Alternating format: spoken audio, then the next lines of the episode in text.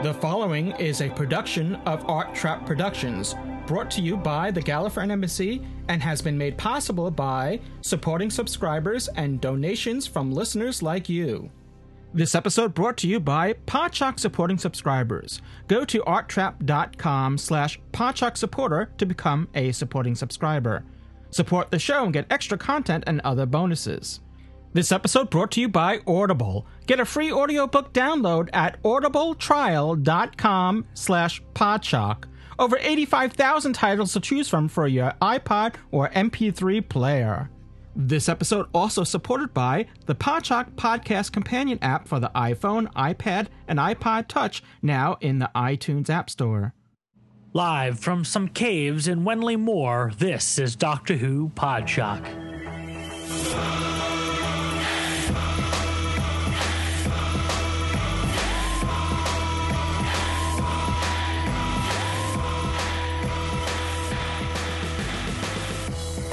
The Gallifreyan Embassy presents Doctor Who Podshock, episode 265. My name is Ken Deep, alongside Mr. Louis Trapani. Hello, welcome.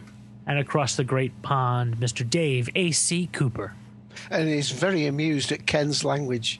You didn't hear that. No, that was something that goes on the blooper reel.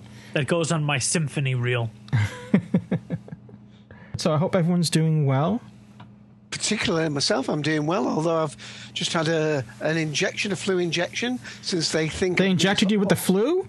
No, well, apparently, well, yes, I suppose. I had a bit of a shock because they give me the bird flu one as well, but they think an old man like me needs protection, so there you go. They need protection, just buy a gun. All right, I figured maybe they were injecting you with that... that antidote for the Silurian virus. Mm. Nice segue. Yeah, so I just came off doing a marathon of the Silurians. It's we'll get to that in a minute, but we'll dive into some Doctor Who news. And first up is they discovered a script for a 23-minute Doctor Who adventure, which surprisingly had cast, which was, well, it would have had cast Peter Cushing, his Doctor Who, as it were, in an audio adventure. So this was written by Malcolm Hulke, who is the writer of the Silurians, which we're going to be getting to later. So, but it was to be recorded in 1965, I believe, by an independent company, and I guess it didn't actually get recorded, did it? No, I don't think so. No, yeah. The Journey Into Time. Yes, Journey Into Time is the title. Well, it's set to be 52 episodes made for Australia and overseas, starring Peter Cushing, and this was the pilot episode written by Malcolm Hulke. Very interesting that it was tailored to Peter Cushing's Doctor. Yeah, because a lot of people didn't even know this existed until it decided it was going to rear its Malcolm Hulke written head. And the title, I think, is a bit of a play on. There was a very famous radio play here in the UK, a series called Journey Into Space. So I don't know whether they picked Journey Into Time to play off that. Yeah. First, it's interesting that they chose to make a radio drama because there's no precedent for that for Doctor Who at that time. So this would have been the mid '60s, and Cushing would have brought the Doctor to the big screen and in color and capitalized on the Daleks. But there were no audio dramas or Big Finish or any BBV or any of the companies that have put on audio through the 90s and into the 21st century. In even the earliest radio dramas, I think might have been with Exploration Earth with Tom Baker perhaps and Liz Sladen. That would have been sometime in the 70s. Didn't Jon Pertwee do an audio story? In the 90s. He did one in the 90s. I thought, is that, do you remember the name of that? Is it the one that begins with a P? You're thinking of the Pescatons, which would have been Tom Baker. Okay, that's the one I'm thinking of. And Liz Sladen, written by Victor Pemberton. And then the two that Pertwee did with Liz Sladen and Nicholas Courtney were in the 90s, and I think they were written by Barry Letts. They were for BBC Radio in the 90s and reuniting the cast, Ghosts of... All right, well, it's pretty interesting. There's some... Ghost of End Space, I thought, was kind of... It was just very strange because it introduced the Brigadier's Sicilian relatives or something. It was something completely ludicrous for the character, where the Paradise of Death was a little more well thought out. I'll put it to you that way. Mm-hmm. Yeah, that first audio production that you mentioned, Doctor Who and the Pescatons, first released on LP record in 1976. Mm. Yeah, well, this would have been almost 10 years before. So this would have preceded that by a decade, absolutely. Yeah. And so it's groundbreaking for a number of reasons. One, it would have had the extension of the Cushing Doctor. And let's just call him Doctor Who, because there really is no other way of putting it. He's not part of the canon officially. Yeah. So it would have been almost its own series, the way the Australian Canine series is a thing unto itself and not part of Canine. It's like, what do you do with the Canine, the Bob Baker, Dave Martin Australian Canine series, but just kind of put it off in that corner there and hope it goes away. And also what's interesting is the series would have involved historical figures such as Julius Caesar and Marco Polo and cavemen. Yeah, if only they had a way of doing that in the classic series. That would have been, I mean, I could see where that would come in handy. You know, if only the Hartnell series would have had a way to incorporate Marco Polo into their storytelling. Yeah. And cavemen. Yeah, I mean, that would have been fantastic. Imagine where the series would have gone. It's interesting news, nonetheless. As we record, this is today's the 22nd of January, and I think in, what, 3 weeks now is Gallifrey One in Los Angeles. They have an exciting lineup, as always. And if you go to Gallifrey1.com... I'm going to bite the bullet here, Lewis. Yes. Are you going or not?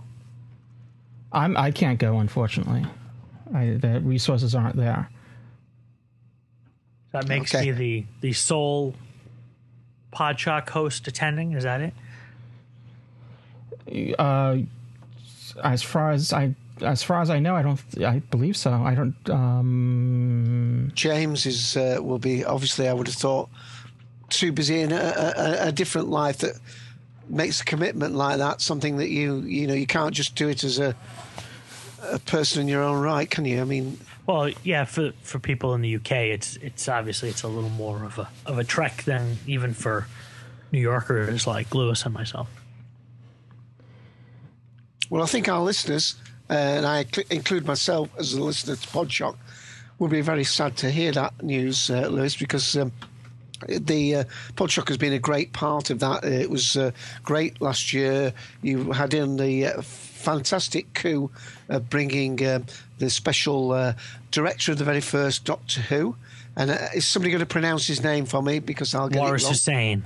That was an absolute coup of you guys. And he's returning this year to Gallifrey to join William Russell and Maureen O'Brien in a very special 60s panel at Gallifrey, which is fantastic. It's probably the most eagerly anticipated panel of the weekend. And in that, and there are a lot of great panels over the course of that weekend, but that one is going to be spectacular. And I think it's being hosted by Gary Russell, who is the exact right person to be asking the questions on that panel. So absolutely, because apparently that was the bringing him on as a guest was that the first convention that he'd come on?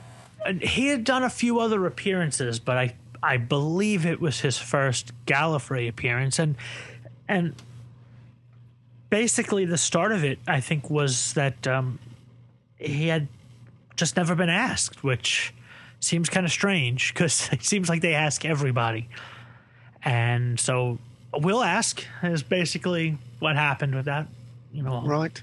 And he was one of two surprise guests last year with Pamela Salem as well joining us up on stage. But sadly, I think this year we are not gonna, we won't be doing our live show on stage at Gallifrey. But you've got a great legacy there as well because, of course, Daphne Ashbrook is a friend of this show.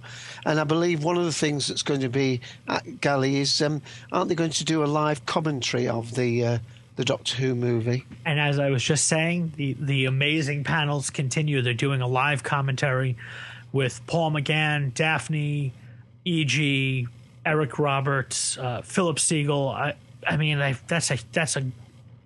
It's a fantastic commentary. I think we had Jeffrey Sachs on the first issue, the first release of the DVD, the Region 2, Region 4 release. Mm-hmm.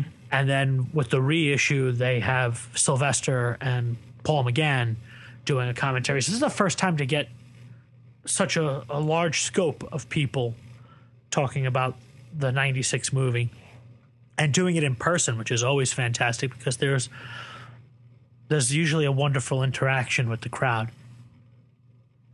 Right. And another guest is the young actress that plays Amy Pond, the young Amy Pond. Amelia Pond. Amelia. Caitlin Blackwood was just added kind of last minute when Mary Tamm had to bow out due to a professional commitment, which is... I'm kind of mixed feelings of I've never met Mary Tamm and I was really looking forward to finally meeting her. But then I lose the opportunity to meet Mary Tamm, but then Caitlin Blackwood comes in, who also I've never met, and obviously she's in the new show and she is fantastic. I mean, I think hands down, I don't know anybody who would say, oh, well, you know, we could have got somebody better to do that part. I think everybody was just amazed at how fantastic she was as young Amy. The reason I was laughing there, by the way, is just reminding me of Taras. He made a comment. I'd put a picture up on my Facebook page. It was a wedding picture of me in the car with my wife, Marilyn. And he said, "You married Romana too?" Of course, Mary Tamm played Romana too because she had her hair in all these ringlets and she looked strikingly like Mary Tamm at that age. So he said, "You've married Mary Tamm." You lucky devil, you. Yeah. It's another exciting lineup. Every year, the show keeps on growing bigger and bigger, and this year is no exception. So, if you go to Gallifrey1.com, you'll get the full gist of it. I think there's probably too many guests to ramble off here, but it's an impressive lineup. And, well, exactly. It's always a good convention. I mean, for the past 4 or 5 years now, we've been attending, and it's always been It's regardless of the programming, which is always great as it is, but it's always a fun convention to attend. Yeah, I mean, I realised that I did feel as though the listeners here would want to hear it from you. You know what the situation is. They're obviously very much behind Podshock, and they will be disappointed that you're not going to make a panel and not there. But it definitely is. It's definitely something that. I mean, I'll speak for myself that it's definitely something that I would love to attend, and it's always we always love doing the live show there and covering the event. So it's something that if I could do, I would do, and it's just the resources aren't there to do it. Okay, I'm sure absolutely those people that are going. I mean, by the way, there are people I know that actually can afford to go this year, but have chosen to save up even more pennies so that they can go on the 50th anniversary year, which of course is coming on us ever faster. Yeah, that's it's hard to imagine that.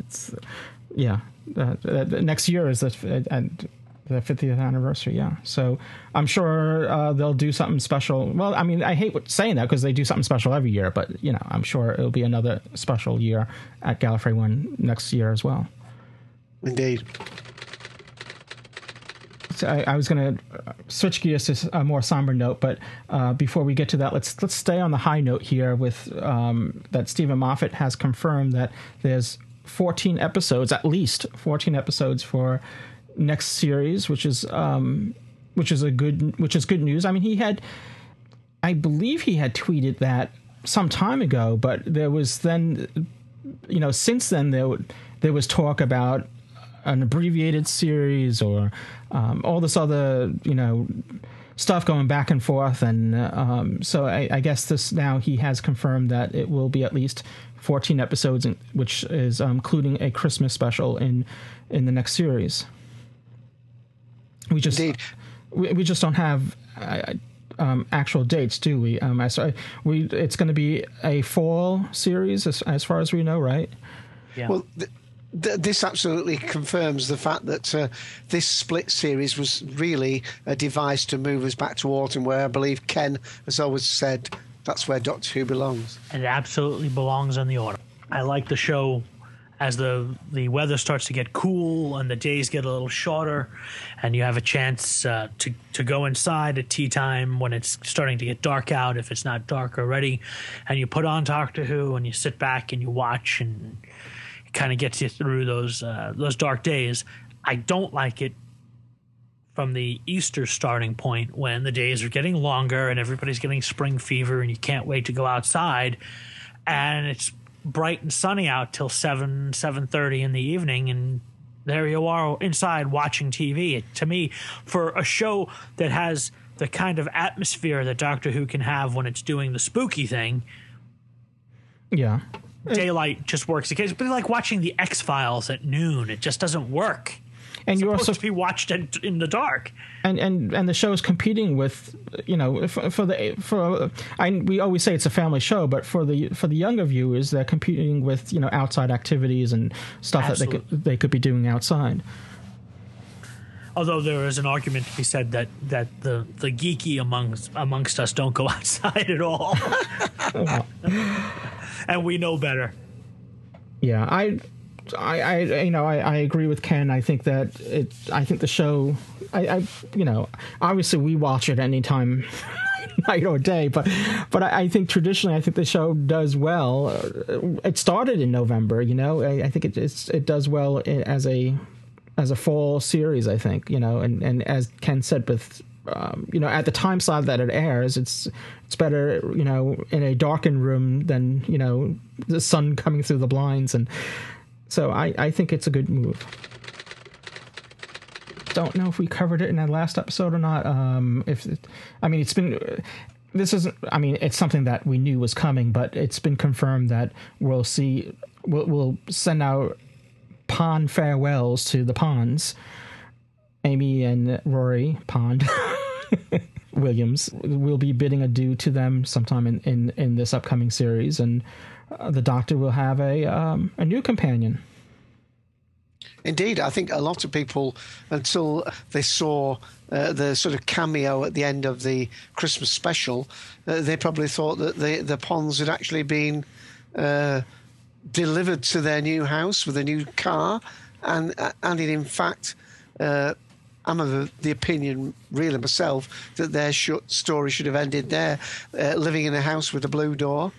And having perhaps a real baby this time. Yeah, I figured it wasn't, when we saw the send-off in the last series, it wasn't going to be the real send-off. I figured they were. Well, how many times are we going to do this? I know.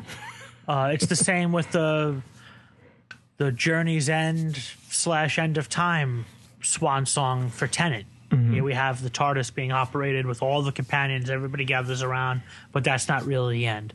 Here we go, sending Amy and Rory off. Oh, look at you guys living wonderfully, happily ever after, but it's not the end. And the one thing I'll say about the Christmas special was on my first viewing of it, I'm watching it and I'm enjoying it, and I get to that very end, and I remember looking at the clock and thinking, wow, we're almost Ken? Ken? Wow. I thought I clicked on something then. No, he's still connected. It was a nice little moment, and I don't have a problem with its inclusion. I just think at some point, I like Amy, I like Rory,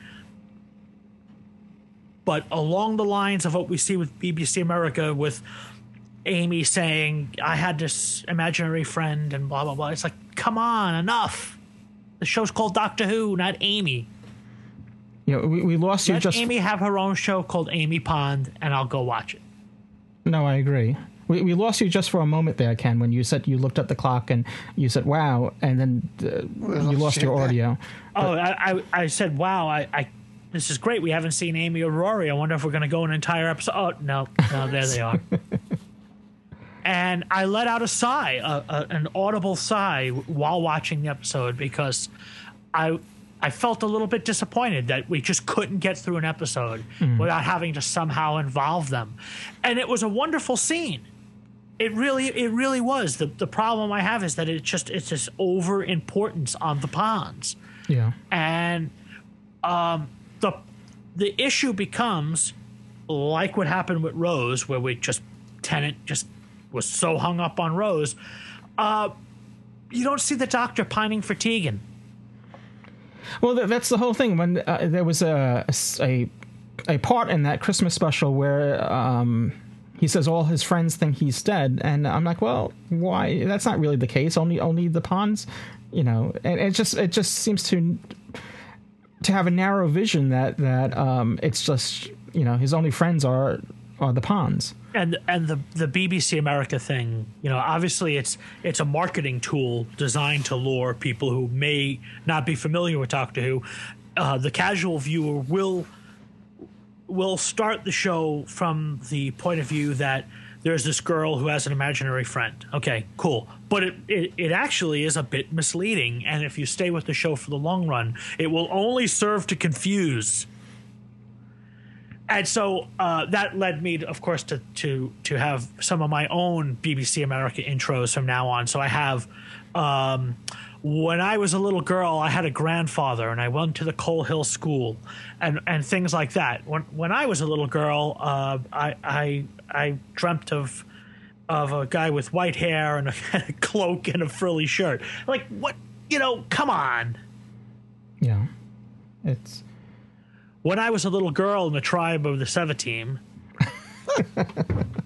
I dreamed that I'd be running through the woods from an invisible monster when a man with a scarf would come running up and ask me to eat a baby. It just, I don't know. I don't. I thought, you know, we gave up like those De Silva intros, you know, to Americans back in the 70s, you know, and we didn't need. There are those who believe that life here began out there. All that kind of stuff. Yeah. Yeah. No, we didn't. And it's, yeah. Okay. Enough of my tirade on the Amy intro. It's time for me to mention the tripods again. Yes, Dave, talk about the tripods. Sorry. Go on, Lewis. All right. Well, we go from some good news to some unfortunate news. Is that we report that Jenny Thomason, if I'm pronouncing her last name correctly, Thomason has passed away, and she has she died at the age of 75. She was in the Doctor Who story Revelation of the Daleks, and she played the role of Tessem Becker. Tessem Becker? Tessem Becker, yeah. Tessem Becker. Which, the name may not sound familiar, but I think if you've seen the story, and you'll recognize her right away because she has a substantial part in that series. She was fantastic in that story. I was just watching that story a couple of weeks ago because... coming as we're getting closer to Icon, and we're starting to. I personally, anytime I start getting close to conventions, like so, I've been watching stuff with William Russell and watching the '96 movie, and then in the Icon mode, I'm watching some Sylvester McCoy stuff and. Mm-hmm. yeah. But we lost him again. Well, while we just wait for him to come around, people will also perhaps remember from that episode that we also had that episode that she was in, The Revelations of Daleks, also starred Clive Swift. Clive Swift from Voyage of the Damned. Exactly, played Mr. Copper in Voyage of the Damned. So there's a connection there to New Who. She wasn't in New Who, but she played his sort of lackey that was browbeaten, which was very similar, actually, to a role that she'd played for many years as Ruby in Upstairs, Downstairs. Yeah, it was a fantastic episode, Revelation of the Daleks. I had some bumps and some things. I'm not particularly keen on some of those 80s era Dalek stories. Daleks are not really my particular favorite, but that's a Graeme Harper directed story with a fantastic cast and fantastic production design, and it's, for its time, Doctor Who fans were asking for, can we get some dark stories? And especially anytime the words Graeme Harper are mentioned, the first thing you think of is going to be atmospheric and dark and foreboding, and that story certainly was. And it was on another planet, Necros, I think it was called. Yeah, Necros. So we like Doctor Who on other planets. Doctor and Perry arrive on Necros to attend the funeral of an old friend who has recently died. However, the tranquil repose is not all it seems. And I've got a feeling that's the one with Alexis Sale playing the DJ. Mm, yeah. And Eleanor Braun is in it. I mean, like I said, the casting is just, it's fantastic. William Gaunt. Yep. All right. Well, sad news there, and in other related news, what's this digital spy story? I don't know. We've read the digital spy one. No, actually. Stephen Moffat had tweeted that everybody should start following Sophia Miles and that he would explain later. And the rumor that quickly circulated was that Sophia Miles would be returning to Doctor Who, possibly as the new companion. And, of course, that immediately led to the fact that it might be Madame de Pompadour, which I don't believe for a second. I could see Sophia Miles returning as a companion. I cannot but playing a different character. Renette, no, and the chemistry there anyway was with the 10th Doctor, wasn't it? I mean, absolutely, the fans were swept up with that episode. I mean, the regret that when he comes back and we see the funeral carriage going away. Hope that's not too much of a spoiler to people, but there you go. But an absolutely fabulous actress and. If she can come back to Doctor Who, I'd be very happy. And it won't be the first time that we had a actress come back to play another role. Well, I mean to come back as a companion playing a different character, like Lala Ward. Oh yeah, that's right. Yeah, she. Well, what's about that? Karen Gillan did as well. Well, Karen Gillan played one of the Fires of Pompeii. She was in, wasn't she? Yeah, she was one of the soothsayers or something like that. Yeah. And how about Colin Baker? Yeah, he didn't play a companion, but yes. But he was recast and stepped into the role of the Doctor and caused, great confusion to people who are Maxwell looks like the Doctor, and then you had Lala Ward doing the same thing. I mean, there's a long tradition of this in Doctor Who. It's very simple. You get cast in the show. If you shine, or the crew takes a liking to you, or you have something, you wind up making a strong impression, they want to bring you back. It's elementary, my dear Watson. Well, what about Chantal Chowder? I can't remember her name from the Utopia. Utopia, yeah. She came back in Turn Left as the fortune teller. Mm-hmm. So this is a long-standing tradition, and Sophia Miles is fantastic. So I have no problem with her coming back. I think she's great.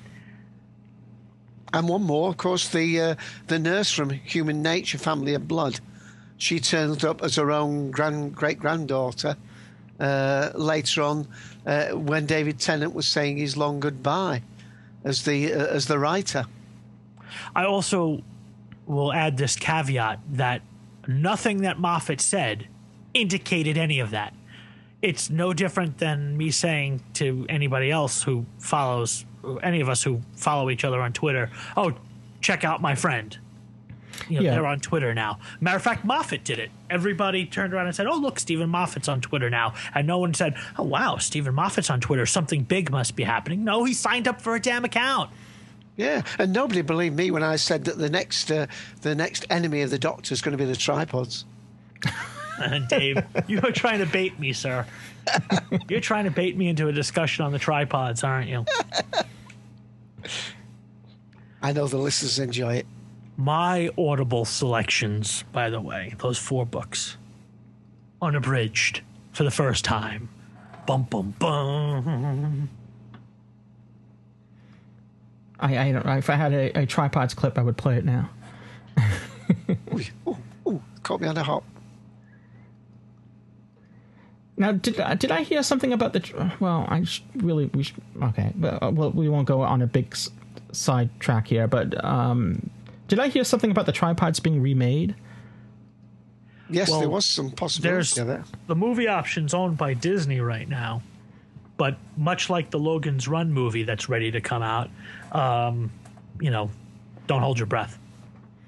Okay. Oh, I think you should hold your breath. I think you should hold your breath. Oh, no, now I have to hold it again. The only thing that I found interesting, I found some Tripods news.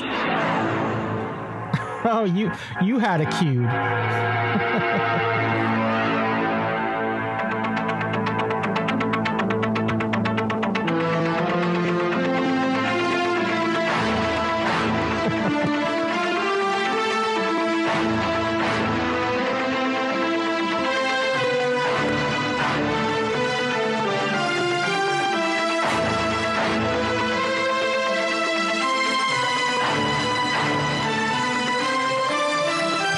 Dave comes prepared. There you go. Now I feel like watching it. The one thing that I learned recently, that Chicago TARDIS, during the Big Finish panel, Jason Hay Ellery mentioned that there was a short-lived agreement. I think it's with To Entertain. They released the first 2 seasons. That Big Finish was going to try to do the 3rd season as an audio drama to include in that DVD box set, which I think would have been fantastic to at least attempt to complete the trilogy. It never materialized, and that's kind of sad because they really could have tied it in a bow at least and come up with something much like the animated versions of missing Doctor Who episodes. At least we have something as the placeholder to complete the story.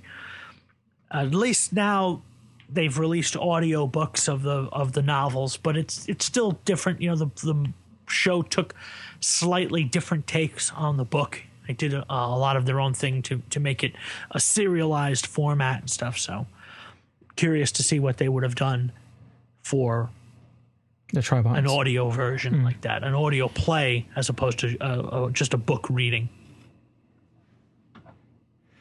No, I'm definitely in for it. As far as I always enjoyed the television series. I didn't get to read the books, but I was always disappointed that there was never book 3 was never made into a televised series. All right, well, I think Dave wanted just to remind listeners to keep tabs on was it Radio 4 on? Yeah, just BBC Radio 4. It's not particularly news, but let's get it in the news section. Just to, I've been listening to Barry Letts narrating his own book, Who and Me, on BBC Radio 4 Extra here in the UK. But it's one of these great BBC radio stations that's not region locked. I believe perhaps when this episode reaches iTunes, the final episode may well have aired. I think it airs on the 26th of January. But there is always a sort of roundabout of Doctor Who related things. Apparently also the Scary Fires is on Radio 4 at the moment, so it is always worth a look at Radio 4, looking at the audio drama. They always give lots of information about upcoming things, all sorts of science fiction, and maybe we might mention this on Hitchhiker's Guide to British Sci-Fi as well. But certainly the Barry Letts, and he's very unassuming when he's reading it out, very honest. It comes across as very honest. Obviously, you take his word on that, but he's absolutely a delight to listen to. An unassuming man who has obviously first-hand knowledge. He was there. It's from the horse's mouth, as it were, and fascinating to anybody who's either always been interested in Doctor Who or is now just discovering the classic series. Oh, and Dave, before we started recording, when I was checking out this BBC4 page on these, Barry Letts Who and Me, I had noticed that episode 6 was missing, and now looking at the episode, so they have dates next to them, and episode 6 is dated the 24th of January. So unless we time travel, it hasn't. That's the reason why it's not available. So, and the seventh episode 7th is the 25th. So. 26th, I think, is it? Well, the list I have says 25th. Okay. So, but anyway, if you go there and do a search for Barry Letts, Who and Me, you'll probably find them. We don't know how long the episodes will be available. So the first one, episode 1, was the 17th of January. So it runs from the episodes run from the 17th to the 25th of January. So I'm guessing, and this is just a guess on my part, that each episode probably has a week lifespan, perhaps, or a couple. I don't think they're going to be. What I'm saying is to. Is to listen to what you can there. So if not, but they always have other stuff. There's other Doctor Who related stuff that you might find there as well. So it's just something that you should just always stay on top of if possible. Yeah, and the actual written copy of the book, as it were, has a lovely picture of a Dalek and the third Doctor with Barry Letts. It says foreword by Terence Dix, afterword by Katie Manning. Yeah, I've heard the audiobook of Who and Me. It's fantastic, and as a spoiler alert, it was supposed to be one of two, apparently. It was supposed to have a second volume, and I don't think that had ever materialized. He passed away before. I don't know if he even began it, because it wasn't too long after Who and Me came out that he passed away, so it does leave you hanging a bit. Yeah, that's unfortunate. But fantastic tales from one of Doctor Who's most legendary producers, of course. I've always enjoyed Barry Letts' input on the DVD extras, and when he's on the commentaries, and he always adds extra insight into the production, and he always remained sharp till the end, So he, it was a valuable resource of information that he, that he was. Mm. All right, well, I think that's going to round out the news. So if barring any other late breaking news, we'll be right back with Doctor Who Podshock.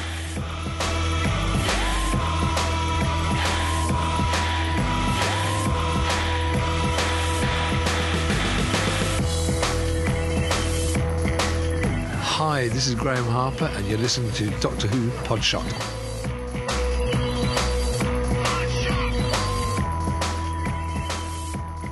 Hey, if you are going to Los Angeles in February, whether you're driving, flying, or using a time machine or a time and space travel machine, well, one thing that you would want to bring with you on your journey to pass the time, though this probably won't apply if you do have a time machine, is something to listen to.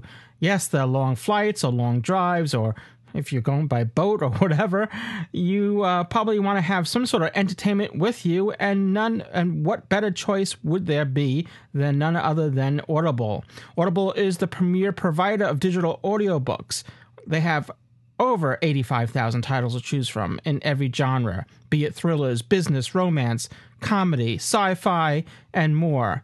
Audible titles play on your iPhone, your Kindle, Android, and over 500 devices for your listening anytime and anywhere, just like this podcast. And for you, listeners of Doctor Who Podshock, Audible is offering a free, yes, a free audiobook download with a 14-day trial, so you have a chance to check out their service. And if you decide, hey, it's not for you, you still get to keep your free audiobook. So to download your free audiobook, simply go to audibletrial.com/podshock. Again, that's audibletrial.com/podshock for your free audiobook. And as always, we like to make a recommendation or a referral of what you may like to choose. It's entirely up to you. You can choose whatever they have to offer.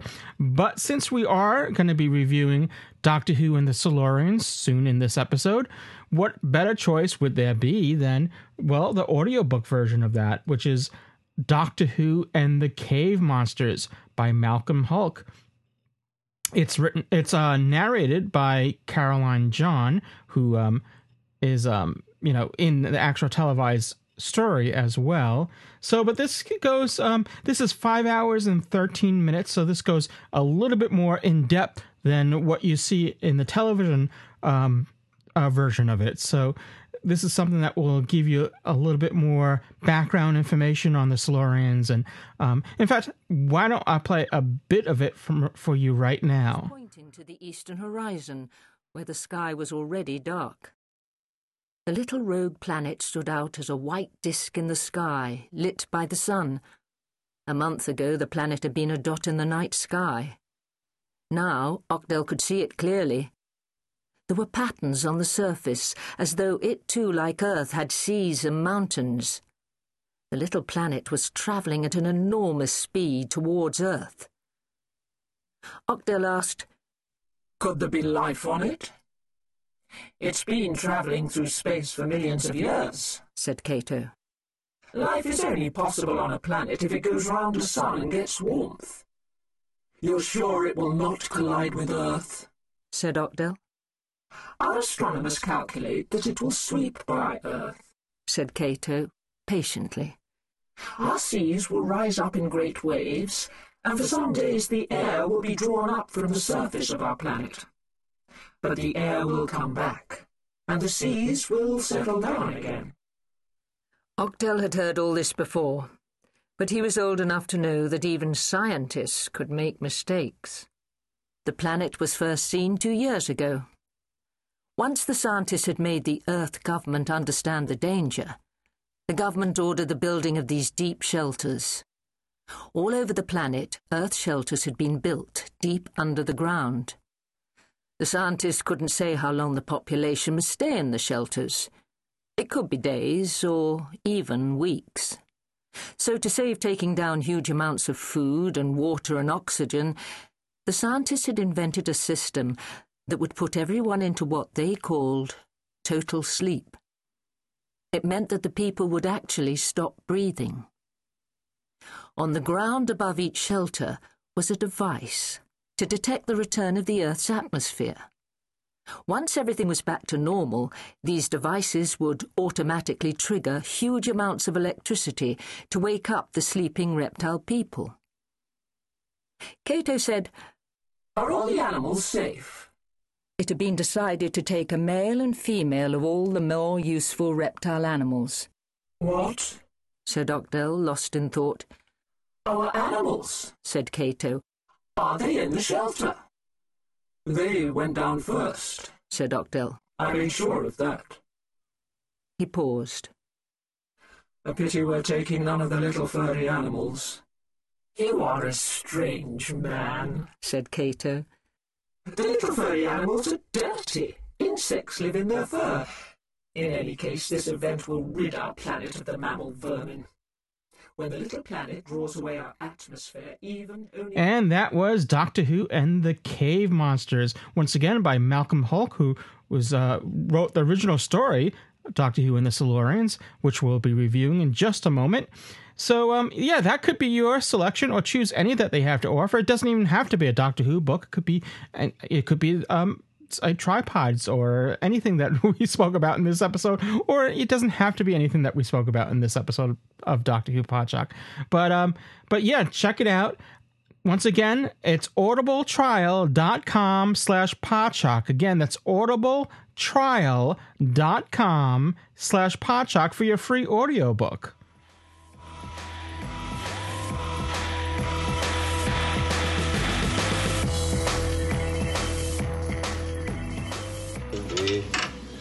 Was Brillingham the slithy toves did jar and gimble in the wave. Doctor! Yeah. Come on, Bessie, be more cooperative. All mimsy were the borough groves and the moon. Doctor! Hello, Liz. You'll never get that thing running. Well, don't you be so disrespectful. I'll have you know this is a card of great character. I was very lucky to get her. Are you really going to drive about in it? Yes, certainly.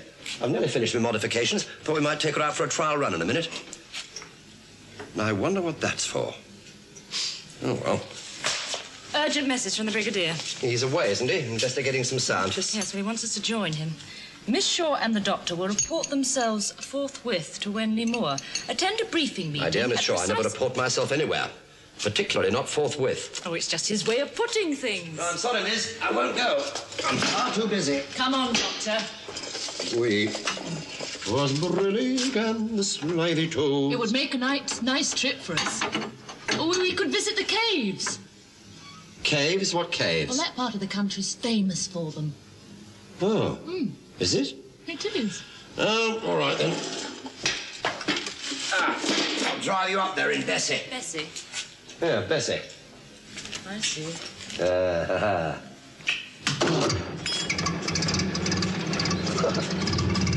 Oh, yeah. And we're back, and we're talking about the Silurians, which is a classic, obviously, Doctor Who adventure. It's a first on many fronts. Well, first of all, it's Doctor Who and the Silurians, which is a bit of an oddity because it went out, you know, with the title Doctor Who and the Silurians. Most of us know it as the Silurians, but it's interesting that, you know, it went out as, you know, with the title Doctor Who and the Silurians. It was the first Doctor Who story that was in color shot on video. So we had Doctor Who had just gone in color with the previous stories, Spearhead from Space, but that was shot on film. And this was also Barry Letts, who we were just talking about in the news segment. This was his first episode as producer. Again, many firsts there. It was just on a technical note, I believe this was the first story that Doctor Who had used CSO, Color Separation Overlay, which is similar to... chroma key in the US. It's the process of combining two different video images into one, you know, into a certain area of the weatherman effect. Exactly.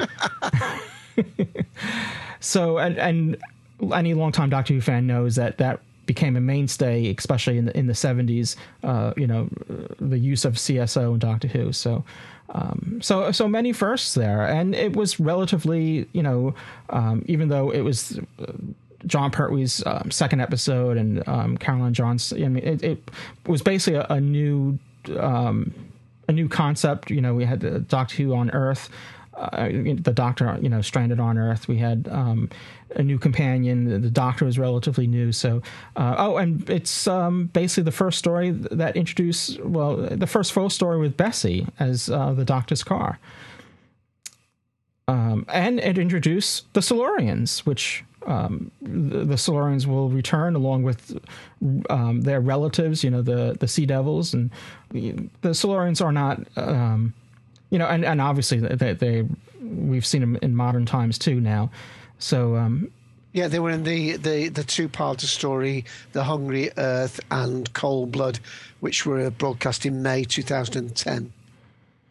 Yes, and then we see one of the what was her character's name? We've seen another one in this past series of. I can't remember her name now. It was the same actress. I don't think she was playing the same Silurian, was it? No, no. It begins with a V, I think. Post-production note, the character name I was thinking of was Vastra, who appears in A Good Man Goes to War from 2011. So anyway, yeah, so it introduced the Silurians. Other interesting facts about it is that it was that as far as the DVD goes, this was a another color restoration. Well, we should back up that the existing before. You know, we all know what happened with Doctor Who videos that they were. So many of them that were lost, and some were recovered, some were only in black and whites. They had distributed black and white film copies of Doctor Who episodes, even though they were shot on video, to countries that didn't have color TVs at the time. And some of the restored episodes, some of the recovered episodes, rather, were only in black and white. And Doctor Who and the Silurians, when I had first seen it, was one of those stories that were in black and white. And then they had found a color video copy, but it wasn't the definition wasn't really there. And for the VHS release, they combined the two, and there was the first full color version of the story that was released then. And now for the DVD, they refined it even more. They started from scratch, and they did the whole color restoration, which is more truer to how the story was when it went out. You'll still notice some color bleeding in it. Especially if you look at the Brigadier's medals, you know, on his chest, you'll see some of those colors bleeding onto his uniform, but minor stuff like that. I mean, it's a good looking episode, and I'm glad that they were able to restore the color as much as they did, and we can see it as close as we can to how it originally went out. Other points of interest is we were talking about the Tripods earlier, which is another British sci-fi series, but another British science fiction staple that both Ken and I enjoy, and I'm assuming Dave does as well, is Blake Seven, and Paul Darrow plays Captain Hawkins, who is otherwise known as Avon, and Blake Seven, who plays the what sometimes is known as the anti-hero. And of course, he was in Time Lash as well. Yes, Paul Darrow. First of all, I have to say it was a delight, you know, watching a Jon Pertwee story again, but especially watching this story. It's been some years since I've last seen it, so it was really good to see it again. And the DVD is it's a nice set because there's tons of, well, there's about 3 or 4 good extras that are included. The only thing I probably would have done differently was that they had 4 episodes of. It's a 7. I should also back up and saying that it's a 7-part story, and there's they have 4 episodes on disc 1 and then 3 on disc 2. But then there's an extra on disc 1, which sort of breaks up the flow. I rather just see like as many episodes I can on straightforward, and then because I kind of watch the extras later, so it just means going back and forth. But it's okay. But getting back to the story, I think it's definitely a reflection of its time as far as you know, the Doctor's trying to keep peace between the Silurians and Earth. And Quinn's dead. He's been killed. Oh, no. By a Silurian. A Silurian? Probably the same creature that attacked you. You saw it? I spoke to it, and it understood me.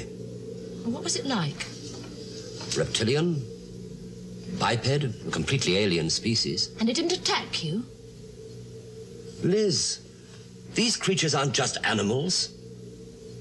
They're an alien life form as intelligent as we are. Why didn't you tell the Brigadier? Well, because I want to find out more about these creatures. They're not necessarily hostile. Doctor, it attacked me. Yes, but only to escape. It didn't kill you. It didn't attack me when I was in Quinn's cottage. But don't you see, they only attack for survival. Well, human beings behave in very much the same way. What are we going to do now? Well, I'm going back down into those caves.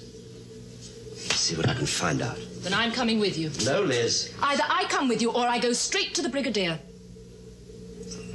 All right. Have it your own way. Let the fate be on your own head. I don't want to give anything away, but I'm imagining that many of you have seen it already, or are familiar. If you're just watching the new Doctor Who's episodes, that you're familiar with who the Silurians are and where they come from and all that. So yeah, this is when the Doctor first encounters the Silurians.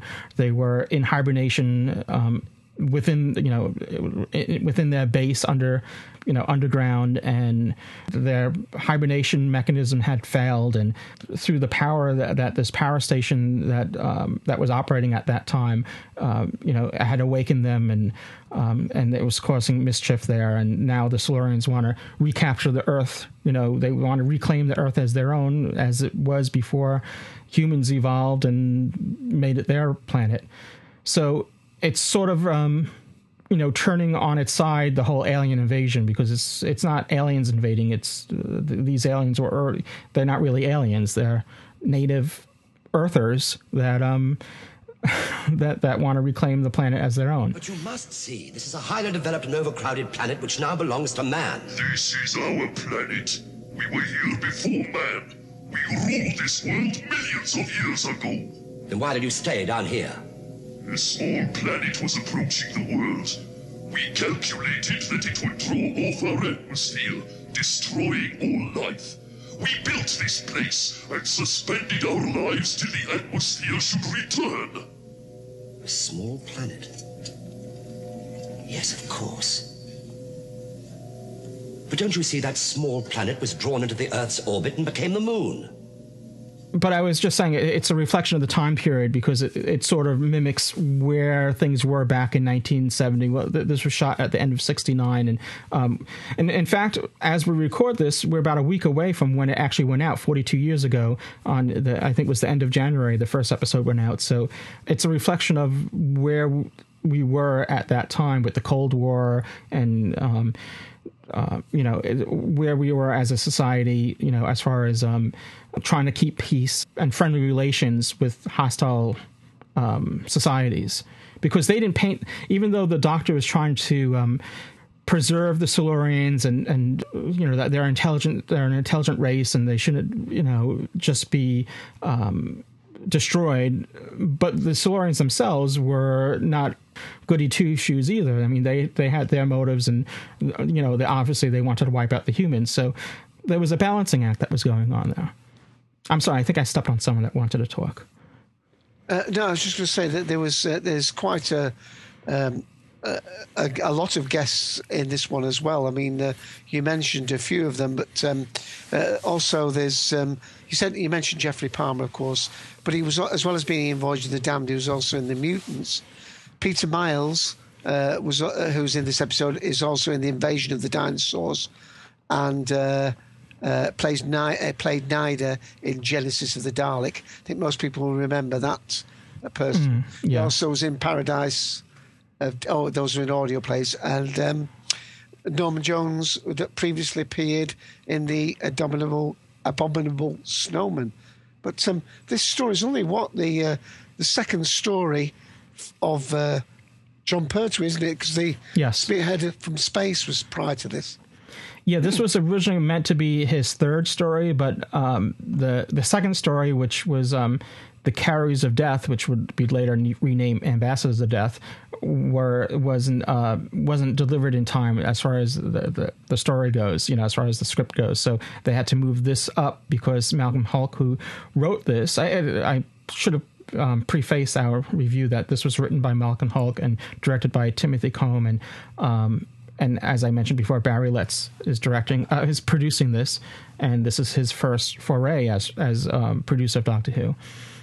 But yeah, so this is Jon Pertwee's second story as the Doctor. And I'm just reading here on the wiki page where it says, the Doctor remarks in this episode, I'm beginning to lose confidence for the first time in my life, and that covers several thousand years. Mm. Hmm. Yeah, that's right. He does say that, and obviously that's contradictory to the 900 that we now think of. And that Troughton mentioned he was about 400 years old, so there's definitely a disparity there. Yeah, and later on, Tom Baker would say 750 or something in that range. And don't let us talk about how many regenerations the Matt Smith Doctor said on Sarah Jane Adventures. Oh, yeah. Yeah. Another interesting point is that this is the first story of Doctor Who that the TARDIS is completely absent with no mention of it at all.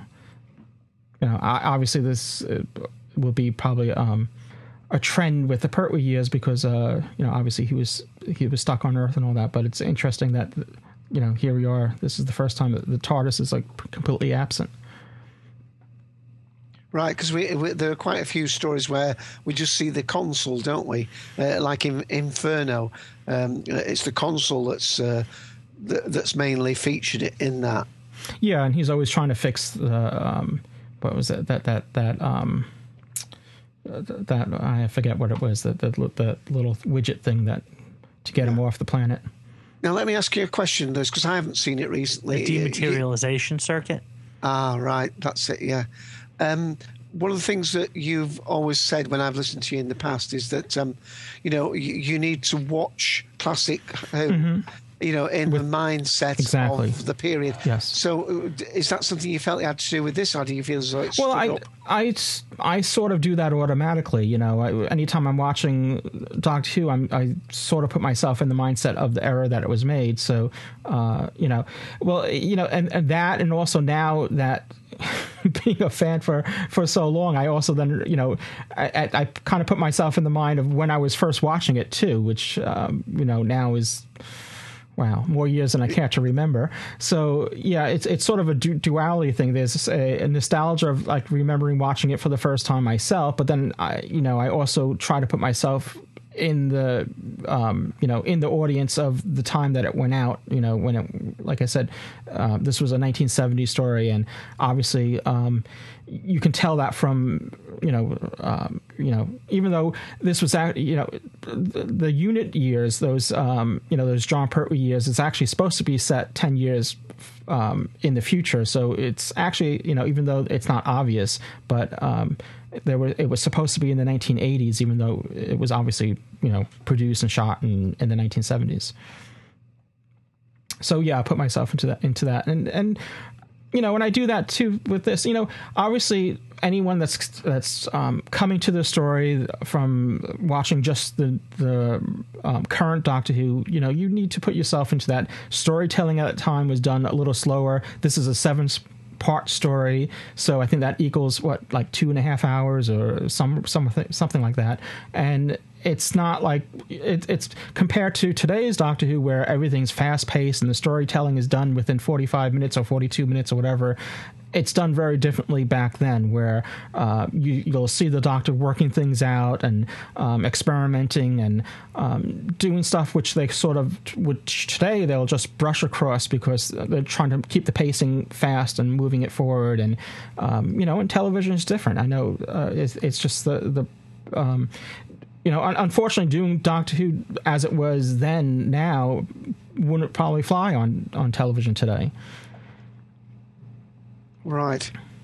But I enjoyed the longer, you know, I don't know, you know, the thing that, which you can fill us in, Dave, is because you watched Doctor Who back when there were, you know, when it was weekly and you had to wait a week between episodes. So 7 parts, this began the end of January of 1970, and I think it concluded somewhere mid-March. So that's a long stretch of time of just watching one story. I don't know if even though watching 7 parts now, I think this story, even though it's 7 parts long, moves pretty well. I don't know how I would feel watching that, you know, in real time over 7 weeks, you know, where it almost goes from, it almost stretches the entire span of winter. Well, not, you know, end of January to the beginning of spring almost. Right. Yes. I mean, we did have... different times we went to. There was one where it was time when it was doing twice a week and so on. But I mean, obviously the cliffhanger, that's where the whole point about the cliffhanger came, and that's why you also get the recap, and that's why you got the very famous Mary Whitehouse quote when there's one part where the Doctor's being strangled and held underwater, and she says, how can you leave kids thinking about that for a whole week? And of course she's saying that kids would imagine him, that he's underwater for the whole week. You know, they don't just stop the film, that's where it's going. But I mean, don't forget, Doctor Who was highlight TV then, well, as it's well becoming back now, but it marked the weekend for many young people, and it was I mean, things were slow paced. I mean, I must admit there are still episodes that seemed slow when I watched them the first time, like Edge of Destruction, whatever it's called, the one in the TARDIS. I mean, if you can make one page of A4 paper last half an hour, then that's what it was like. But I mean, the thing is, all that's come after has come after, and you didn't have that experience at the time. So to me, it seemed, I mean, there were stories, I mean, even the War Games, which is one of my favourite, with 10 episodes, there was a bit of repetition, and even I think my own mind at that time was noticing that. But no, it didn't seem that out of step and ordinary. And of course, you've got to remember that nowadays, young people don't only watch hundreds of channels, but I mean, they'll go and buy a box set of you know, their favourite science fiction show and maybe watch 20 episodes over 3 or 4 days. Never mind you know, one story taking 7 weeks. So it is a whole different world.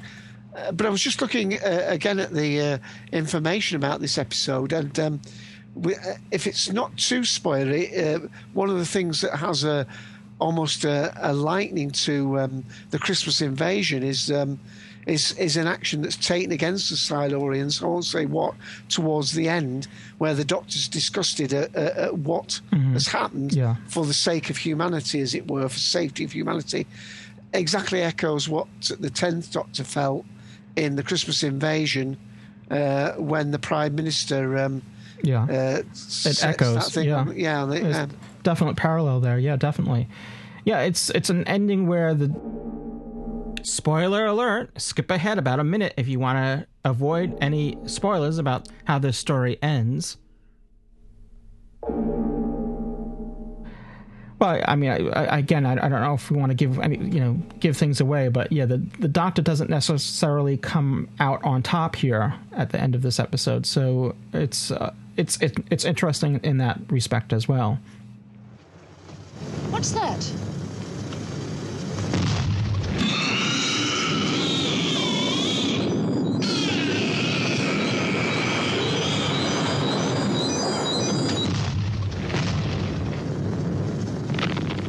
Brigadier. He's blown up the Silurian base. He must have had orders from the Ministry. But you knew? No. The government were frightened. They just couldn't take the risk. But that's murder. They were intelligent alien beings. A whole race of them. He's just wiped them out.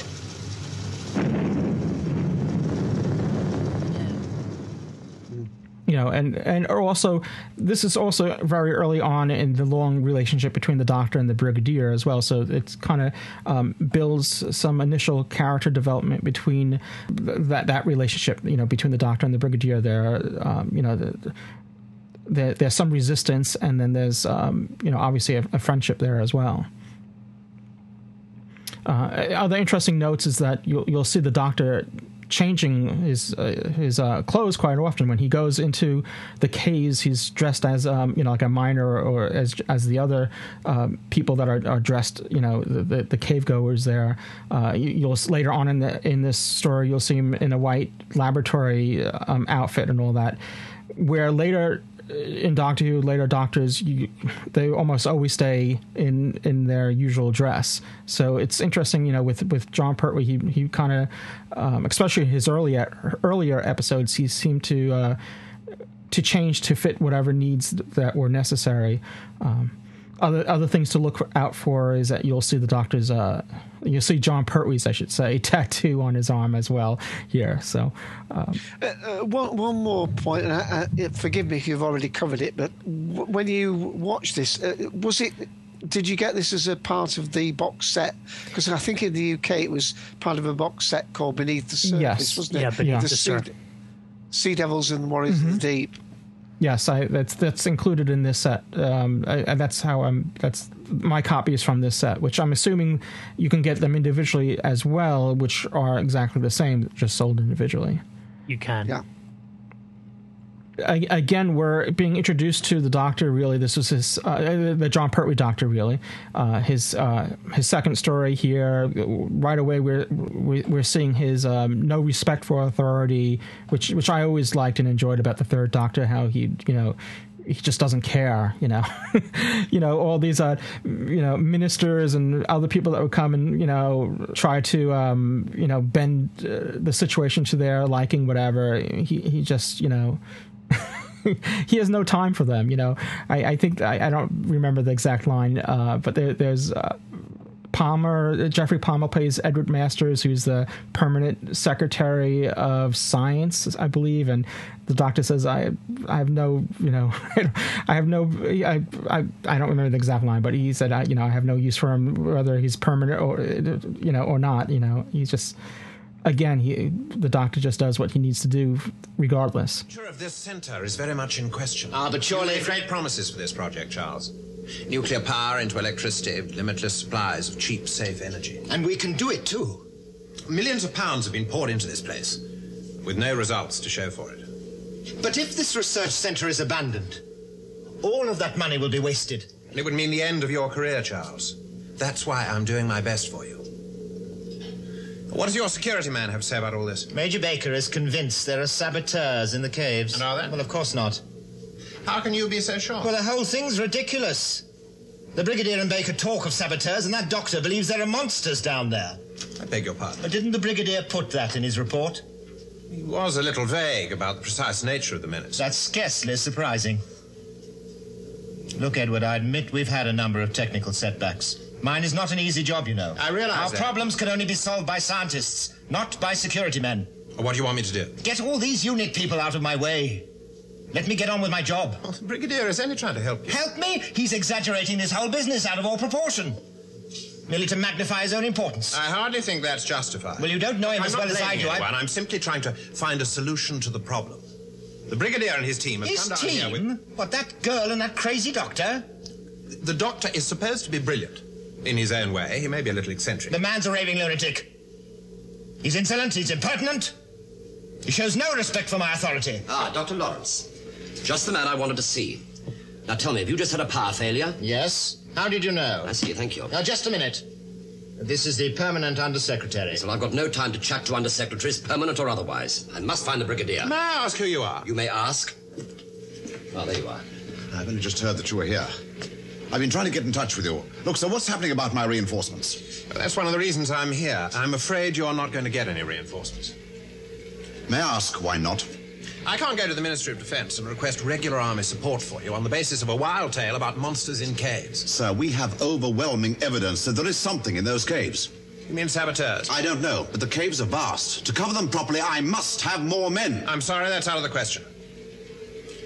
Then I'll have to go in with the troops I have. Brigadier.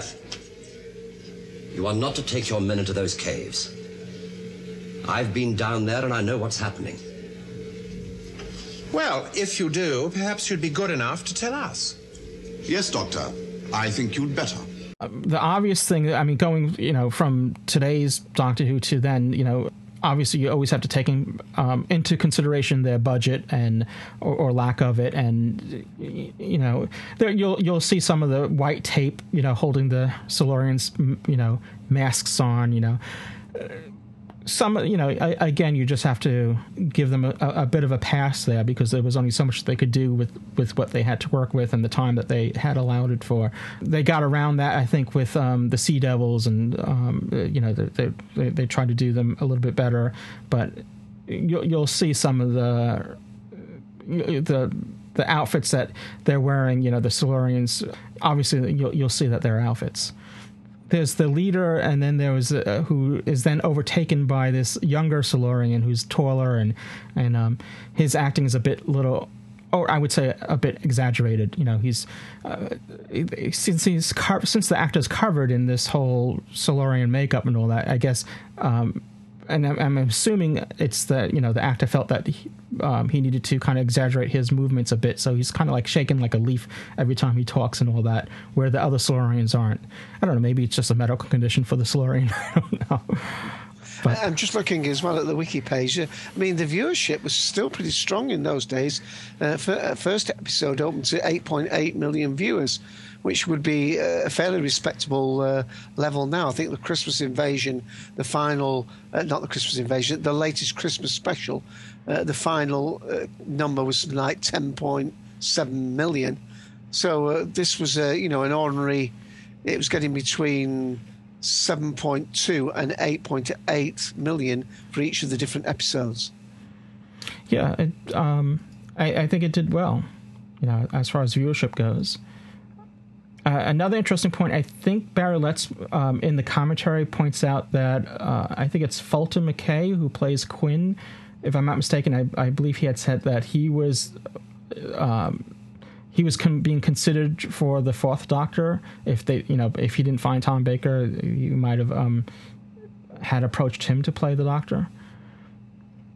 Right. Mainly known in the UK for being one of the prison warders in Porridge with Ronnie Barker. That's it. That's the one where he's the prison officer in that.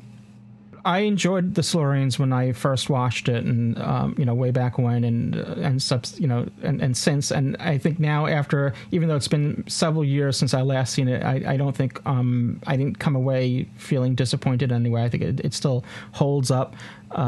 Like I said, that it's remarkable for various different reasons, as I had mentioned, you know, before, and I think it's a good story, especially, you know, it's one that you probably, if you haven't seen it, you definitely probably want to see it, and if you're familiar with the Silurians with Doctor Who today, you know, this kind of shows you how it all began, and you'll see some parallels of, you know, of the most recent, you know, Silurian story as it was told, you know, with Matt Smith, you know, compared to going back to how it all began. You'll see some mirroring there. But I think it still holds up, you know. And again, as you said, Dave, you definitely have to put yourself into the mindset of when it was shot, when it was made. Yeah.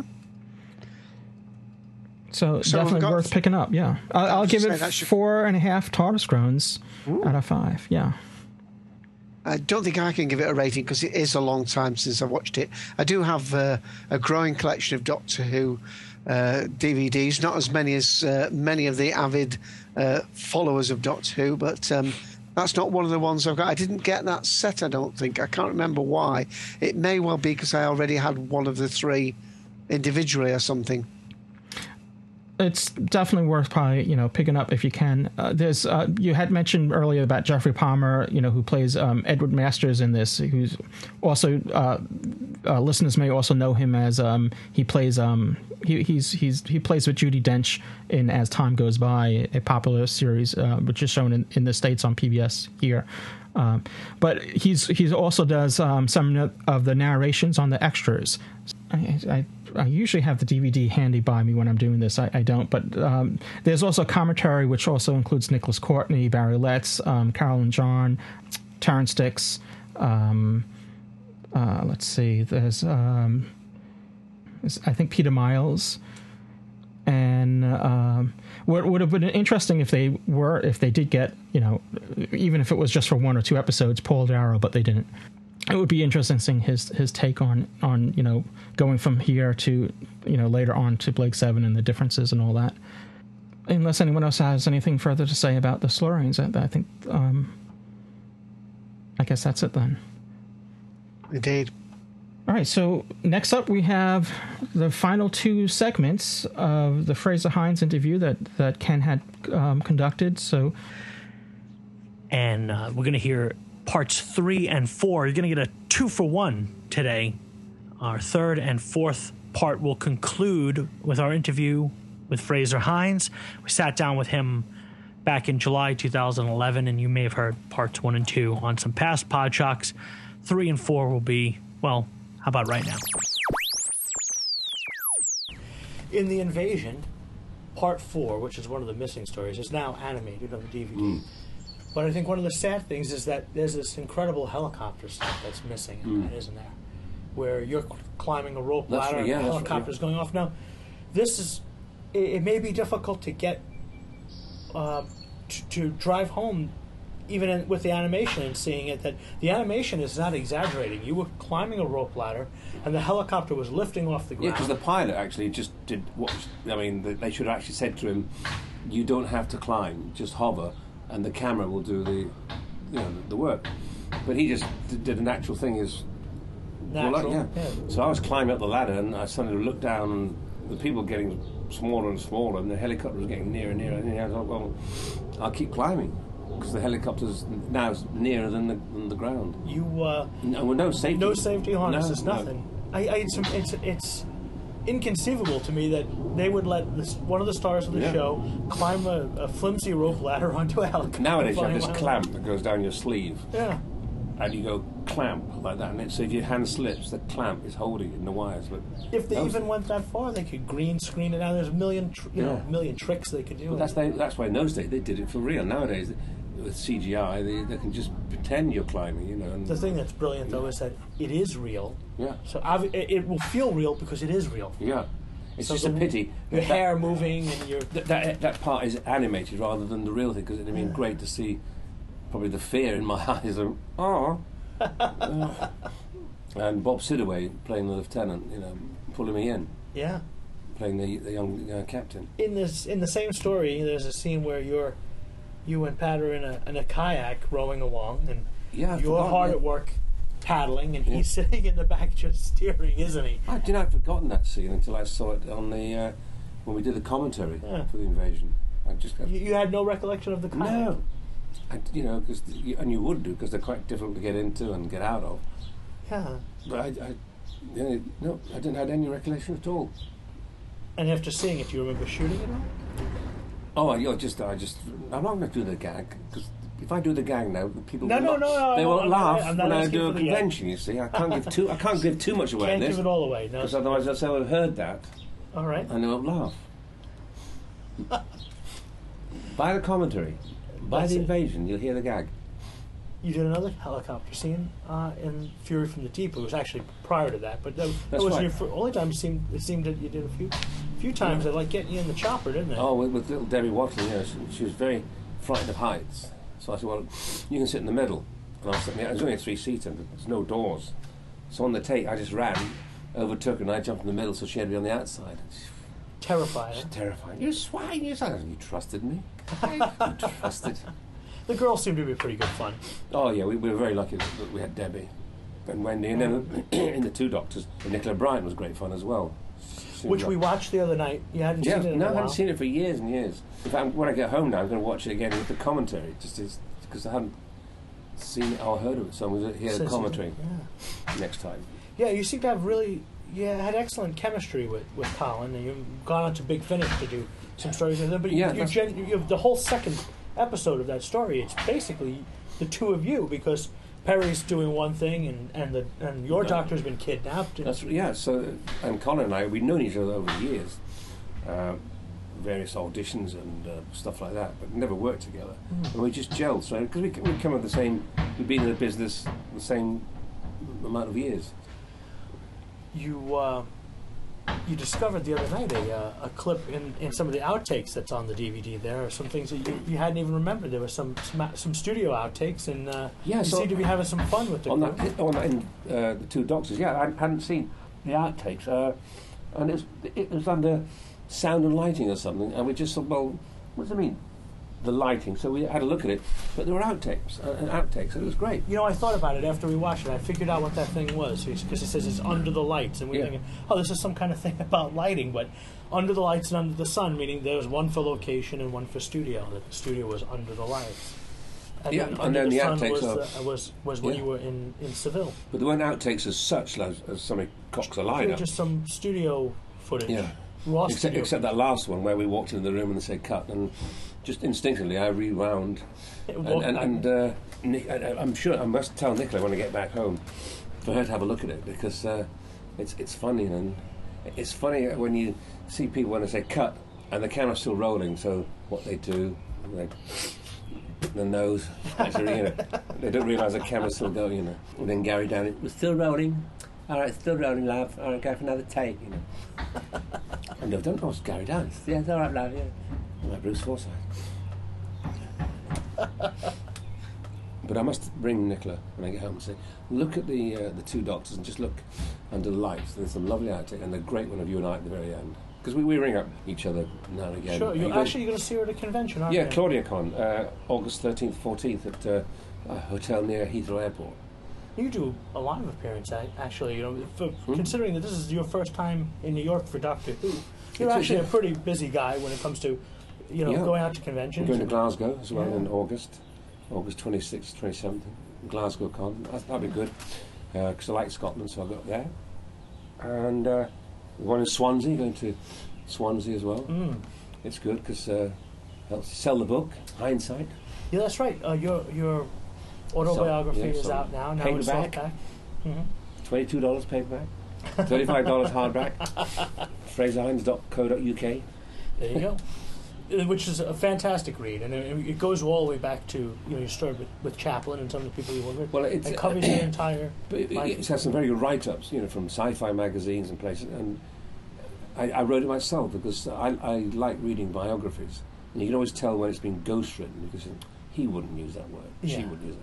But I tried writing longhand, but I don't like writing. I don't like my writing, so I just used to speak into a tape recorder. And then transcribing it later on. And then somebody would type it up for me. Right, because you sit and you have a way of telling your stories, you bring them to life.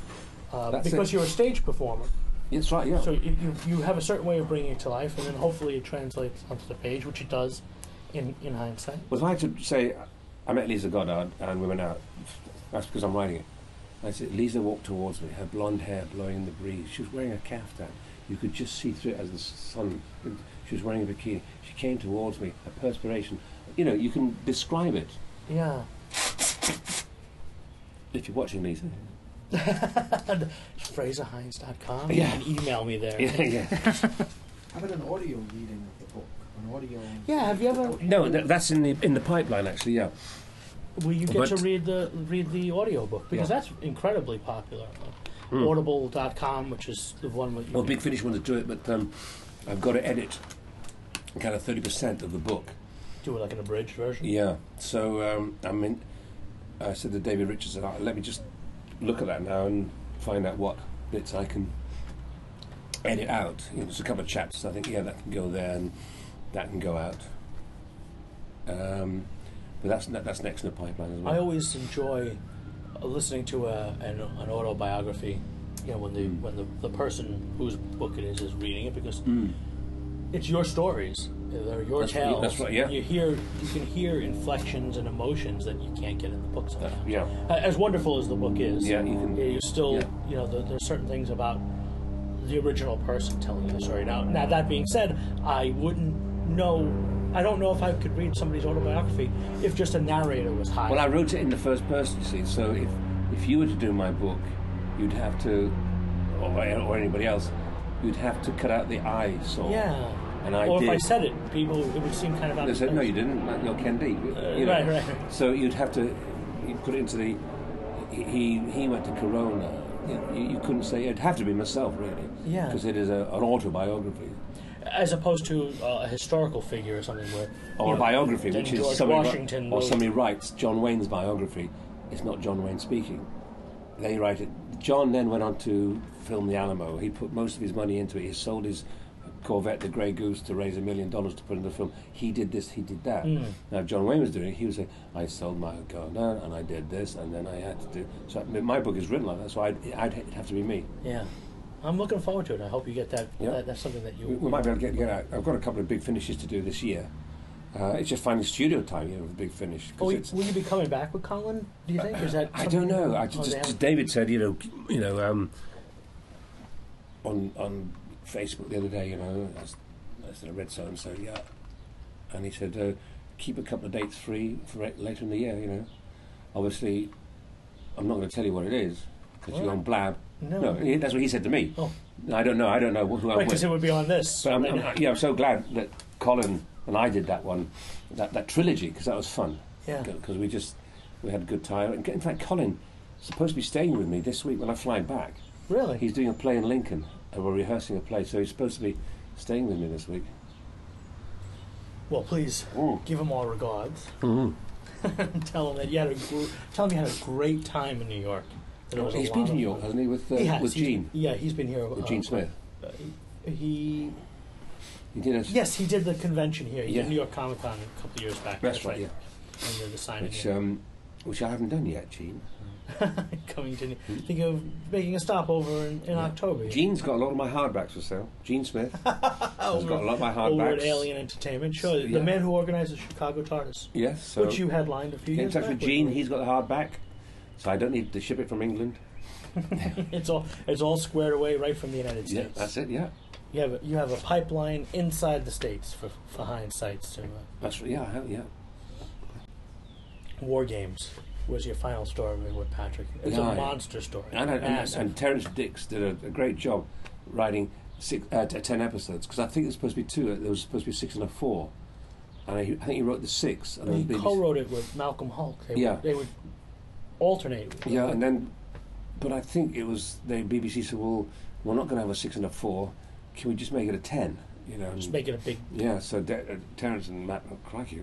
10 episodes, and I think they did a good job on that, because the stretch on over 10 episodes. All right, we kept getting captured and lots of captures and escapes. Yeah, and escapes. Right? But I think it holds up. I've seen the War Games, 2 or 3 times. Yeah, I really enjoyed it. It holds up really well, and I got to ride a horse as well, which is good, but not with the kilt. It's not a good thing. What's the last shooting? The last part, like it was very sad. It was very, very, very sad indeed, because we did. I always say this. We didn't want to leave, but Patrick's wife was saying, "You must leave and do," because she said, "You're better than kids' TV," because there was only a kids' TV show in those days, Saturday 5:15. And my agent was saying, "Darling, done 3 years television. I must do films. Judy Geeson's doing films now. Richard's doing film. You must do films." We didn't want to leave, and I always say that they would have to shoot us to get us out of the TARDIS, and we'd still be there now. You wouldn't have heard of David Tennant, because we ain't leaving. We'd have kept BBC. We wanted to write you two out. No, we would have got the TARDIS and materialize somewhere else. Is that part of the reason why you agree to come back? I know you did the 5 Doctors, and that was a small part because you were working. Yeah, I was supposed to be with Patrick all the time. Right. And Nick Courtney, I think, was going to be with Jon Pertwee. Now, when I couldn't do it, they upgraded Nick to my doctor.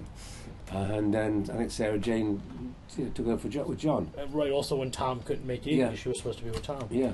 But then you come back and did the 2 Doctors or something. Yeah, and I just agreed to do pantomime, and then go back to Emmerdale, and I did the 2 Doctors, and I really thought I shouldn't have agreed to go back to Emmerdale, because I think if I had said to J&T, "This is fun. You haven't got a male companion. Why don't you just stay?" And I'm sure J&T would have said, "Yeah," because he brought me from the 5 Doctors. Did that little cameo, and he said, "You really were enjoying yourself, and Patrick, would you do more?" And you bet. Then a year later, whatever it was, we did the 2 Doctors, and I was regretting having agreed to go back to Emmerdale, because I think I could have. I'm sure J&T was right, like the Highlanders. "Well, you're not written in the next story. We'll give you a couple of lines. We'll find a way." You say to your Patrick, "Sorry, Doctor. I mean, or I get trapped in the TARDIS and it takes off, You're trapped with the 6th Doctor. Because they didn't have a male companion. They only had him and Perry, you see. Yeah. So that would have been good for us. Because, as I say, Colin and I did get on very well. And we do get on well when we do the big finish. Yeah, there's, the chemistry picks right back up with you and Patrick in that story. And it works, because I think with someone who's in charge of big finish, and I never did any big finish. And I said, "Well, how come I don't do big finish?" "Well, your doctor's dead." I said, "Well, yeah, but I was with Colin and the 2 Doctors." "Yeah, but I don't like mixing companions." "So why not other people?" So the minute he left, big finish, I got a phone call straight away. "Fraser, do you want to come and do a bit?" "Yeah, Companions Chronicle." and that, you know, started me on the ladder to working with Big Finish, which is it's great fun to do. They're lovely people there. And the Companion Chronicles works very well too, because it's basically you're telling the story from your point of view that we didn't get a chance to see on screen. So it'd be like, you know, Jamie tells a story about, well, when I was with the Second Doctor, this happened, kind of thing, and it allows the audience to realize that they're only going to hear your voice, or they're going to hear you saying, this is what the Doctor said. Yeah. And it opens it up where you have something you can say, and it opens it up so that the companions of William Hartnell and of Patrick Troughton, and now Jon Pertwee as well, if they wanted to. And the writers for the companion are really good. The Glorious Revolution, you know, and when I was doing it, it was this description was so good. I could see it. I was walking down that corridor. You know, just, they walked down the corridor. There was a guard at the door. James I stood there. He was sneezing, his runny nose, and there was you could describe. And when we did the trilogy with Colin, you actually could see yourself in this galleon and the brass. And I said, what a pity we couldn't actually make this. I said, get Jason to put some money, let's make it visually. And David said, I don't think Jason's got that kind of, yeah, come on, Jason, let's do a visual one. Because it was so well, the writing's so good in those Big Finishes. I mean, all great professional writers. And good casts. Yes. Sid, well, that's blessing. Sid from Deep Space Nine, who did about 12 years. Sure. I wouldn't know him as Sid, but is it Andrew Siddiqui? Or Siddiqui. Yeah. Alexander Siddiqui. Yeah, and of course Miranda Raison. Yeah. And they get some really great, Georgie Moffat, they get great people to come and work for, because it's such a good, happy, relaxed atmosphere. David Tennant before David, he was the David Doctor. Warner. Yeah, David Warner. And, you know, normally we always take the mickey out of each other, you know, if somebody says, doing an Irish, and we say, I didn't know he was Welsh. But David Warner, you know, we did a scene, and he just said to David, he said, Fraser, can I just say, that scene, I've really felt that Patrick was in the booth with me acting. I have, and that's coming from David Warner, one of our greatest actors. Fantastic, you know, compliment for me. He's incredible. I know that Louise mentioned that he was one of the reasons she's an actress. Really? Oh, right. That she saw him as a young girl on stage, I think, doing some Shakespeare. I remember when she was in New York, I mean, she was praising him so much. It was, you know, Big Finish, but what a brilliant idea to be able to take. Doctor Who was a television show, but because of the limitations of the budget, particularly in the 60s, it had to be about stories and characters, the acting, the writing, and the story that really drove it. And so it was almost like a radio show on television, because you know, look, Doctor, that's a thing with one eye and it's green and it's heading this way, you know, because maybe it wasn't visually as amazing as it could be. So it seemed almost natural that something like Big Finish comes along where you can say, we don't have to worry about hair and makeup, we don't have to worry about trailers and locations. You can say there's a 40-foot monster. And it's still about acting and writing. I always thought it was brilliant. I mean, there's a great tradition in Britain of continuing to do audio drama. You know, that's one of the brilliance of having BBC Radio. You continue to have audio. We don't have anything like that in the States. Although I think they're cutting back on drama on BBC Radio now. Which is a shame. Yeah, you know, the one-off plays, you know, the Friday afternoon plays and Friday evening. It's a great pity because there are a lot of people who don't watch television. They'd rather listen to the radio. Yeah. I find, if I'm at home during the day, because I work nights, I don't find myself putting on the television. For some reason, nights. Okay. Yeah. So, when I'm out there working the hard streets. Yeah. But during the day, I just don't find myself putting on the television and sitting in a room, because it's the daytime. You're doing things around the house. I put on podcasts. I put on audio dramas and things like that. If you're driving a car for a long journey. Well, that's the best. Yeah. To listen to a play. As our mutual friend Joshua always says, it gets him through traffic. Yeah. You know, you were with us here in New York traffic. Oh, yeah. You could get through the war games coming and going from from New York City to Manhattan and back. Yeah.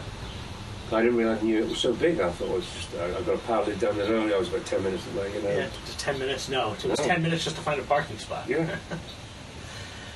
But these things, it's why a lot of Doctor Who fans consider the books that you're reading or the missing episodes that you're doing the linking narration to, or Big Finish. Why it's so important to us, because it's... Well, poor lady last night, she arrived, it was raining, she couldn't, she got lost from the theatre, and she came in well, soaking wet, and at the end of the night, she went to take a picture of me, and her battery had died on the camera. Oh. And she made all that journey, and they said, well, can I go buy a picture? And I heard Gina said, yeah, sure. Should you take cards? No. And oh, she couldn't buy a book. She couldn't. You know, I felt so sorry for that lady. She was soaking wet. Did she get her picture? Yeah, she did. I think somebody, the guy with the proper camera, he took a picture for us. And we'll email it or something. Email, oh, that's fantastic. Well, we have a great community. Yeah, of Doctor Who fans. You know, diverse walks of life that get together in our common interest. Here in New York, we have pub meets and things like that, and there's no videos or signs or anything like that. It's just how come you don't invite me to a pub meet? You like the sound that? Let's have a pub meet. You can come. You made me go to a theatre. I wanted to go to a pub. You can come to a pub any time you like, and you know that. We'd have a glass of old fruit varnish, couldn't we? Yeah. you know darn well if you said I'm going to be in New York, let's go to a pub. Right. I said to the Doctor Who fans, let's roll. Yeah, they would roll right in. Yeah, let's go to a pub. That's very good. And 50 or 60 pints later, you'd say, I'm done. Take me home. I have to say a big thank you to my landlord, Bill Davis, for putting me up for the week. Yes, great. Thank you. Bill, you did a fantastic job, not only putting you up for the week while you were here in New York, but helping you organize a lot of the behind-the-scenes things with the screens, and downloading the audio and the DVD. And girls, he's attractive, he's single, he has his own house, he's very tidy, and he makes his own bed. So thank you. Bill Davis. Give him a call. I have an agent. Yeah, look him up on Facebook. Look him up on Facebook. Plays the guitar, too. Plays the guitar. He's in a band. He's in a band. He's rock, you know, he loves rock and roll. Likes a little heavy metal. Yeah, look him up on Facebook, good picture. I'm set. He's set now. I'm set. You'll be inundated now. I have an endorsement. I'm Bill Davis's pimp. But he makes his own bed, you know, that's, you know, for guy, you know, women love a guy who can make his own bed. They don't just leave the bed like... Damn, that's what I'm doing wrong. Yeah. Oh, you've got a wife to make it, you know. Yeah, no, she'll leave it for me. Yeah. I'm on top of things. His wife rang him the other day. Said, where the hell are you? He said, well, honey, do you know that jeweler's shop that you like those diamond earrings worth $3,000? She said, yeah. He said, well, I'm in the pub next door with Fraser. Well, thanks so much for joining us on New York this past week. And thanks for joining us on the podcast. Really, that's good. We had a nice afternoon here in the sunroom. We have. Relaxing Bill's a little bit. And Jill's sunroom as well. Will you join us again at some point? Certainly will. If you come back to New York. Oh, certainly will, yeah. We'd love to have you back. I mean, I really hope you had a good experience here. Well, I'm going to visit Barry sometime. You know, he said, come on over now and stay with us. So when I come over, just have a week's holiday or so with Barry, I'll give you guys a call. And absolutely. We'll do the pub meet that time. And then we'll do a pub meet, yeah. And we'll meet up and have a old glass of fruit varnish. Fantastic. Fraser, thank you so much for all your time. Thank you. Cheers. And that concludes my sit down with Fraser Hines. He's joining us at Icon 31, which is here in New York. It's at Stony Brook University here on Long Island, March 30th, 31st, and April 1st, 2012. He joined Sylvester McCoy, Daphne Ashbrook, Colin Spurl, Steve Gostello, who is the man behind some of the Daleks and Cybermen in 30 Years in the TARDIS, as well as author John Peel. That's our sort of Doctor Who side, and that there's a caveat to that, because there's a bunch of other sci-fi guests joining us at Icon, and many of them have Doctor Who connections. As you know, Sarah Douglas has done some voice for some of the adventure games and some Big Finish, and Jeremy Bullock played Tor in Space Museum and Hal the Archer in Time Warrior. And Nana Visitor from Star Trek Deep Space Nine is joining us, and she was in Torchwood. Yeah. So there's actually more than meets the eye when it comes to Doctor Who related guests at Icon. It's almost like a Doctor Who convention. It almost is, which is it's fantastic. Sylvester's coming back for the first time this century. I think 1989 was the last time he was at Icon, and of course he's got The Hobbit coming out later this year, which is going to be fantastic. Hopefully we can wring some information out of him about the Hobbit and Daphne and Fraser and Colin as well, who's just Colin Spurrell, who's we just mentioned in Revelation of the Daleks, as well as Rise of the Cybermen and Age of Steel. I've got to correct you there. It's Colin Spall. Spall is how you pronounce his name properly? Yeah, yeah. A good friend of the Cultum Collectives. I had my picture taken with him when he was in Manchester. He's a double of yours. Yeah, at the Fab Cafe, yeah. He does look like Dave, doesn't he? Yeah. There was one picture of both of you together, and it was just like, they were like doubles. Yeah, so if you see him, say hello from me. Because I don't suppose you'll remember, but it was great because one week he was in America and met Ian, the Sixth Doctor. They shook hands. A week later, he was in the UK shaking my hands, and that's the nearest I've got to shaking Ian's hand. I think Ian... I've never met him before, and he's done quite a few conventions, but it's one of those we've narrowly missed each other on several occasions. I don't think he's done Galley, so... we had him on our show. I think Ian interviewed him for us. Yeah.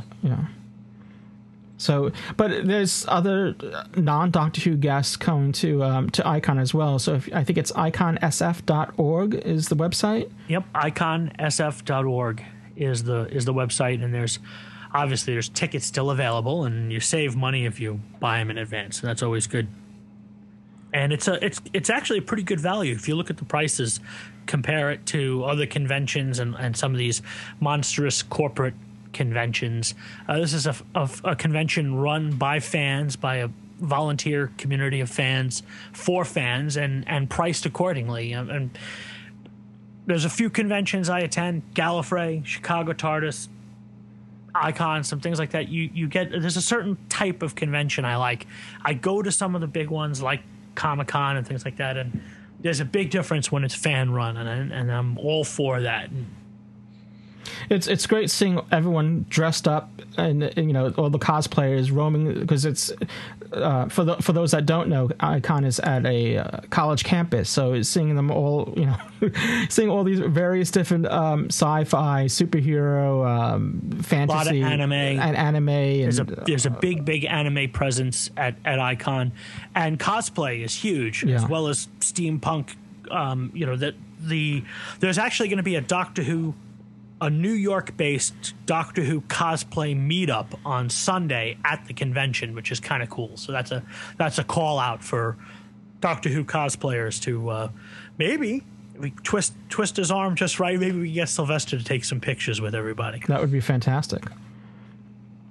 Yeah, so it's something that we're really looking forward to, because it's as Ken had said, it's been a long time since we had so many Doctor Who guests, there at once. Sylvester McCoy was, I think, 1999. So it's been a long time since we had a Doctor Who guest, much less have a few of them. So it's worth traveling to. I know a couple of people from some of the fan groups in Philadelphia and Boston have already been in contact about making the trip, and what the hotels are like, and everything's pretty affordable, and that's the cool thing about it. And the hotel rates are similar to Galley, in that I think they're $99 or $100 a night. And I know the Holiday Inn is the official hotel, but there's two others in the area that offer competitive rates, and one of them actually matches anything that the official Con hotel does, which is kind of cool.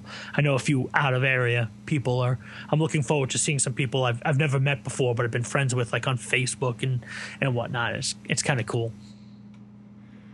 So, that's really, to me, like you go to Gallifrey or to any of the cons that I frequent. To me, it's a lot of it has to do with getting a chance to meet other people, other fans face to face. People with similar interests, like-minded. I mean, we all share sci-fi. We all share Doctor Who as our common interest. And that's cool. You get a chance to chat about some of the stuff that you like. Talk about. You can get a chance to chat about the Silurians if you like. So mark your calendars, March 30th through April 1st. And even though it's April 1st, it's no joke.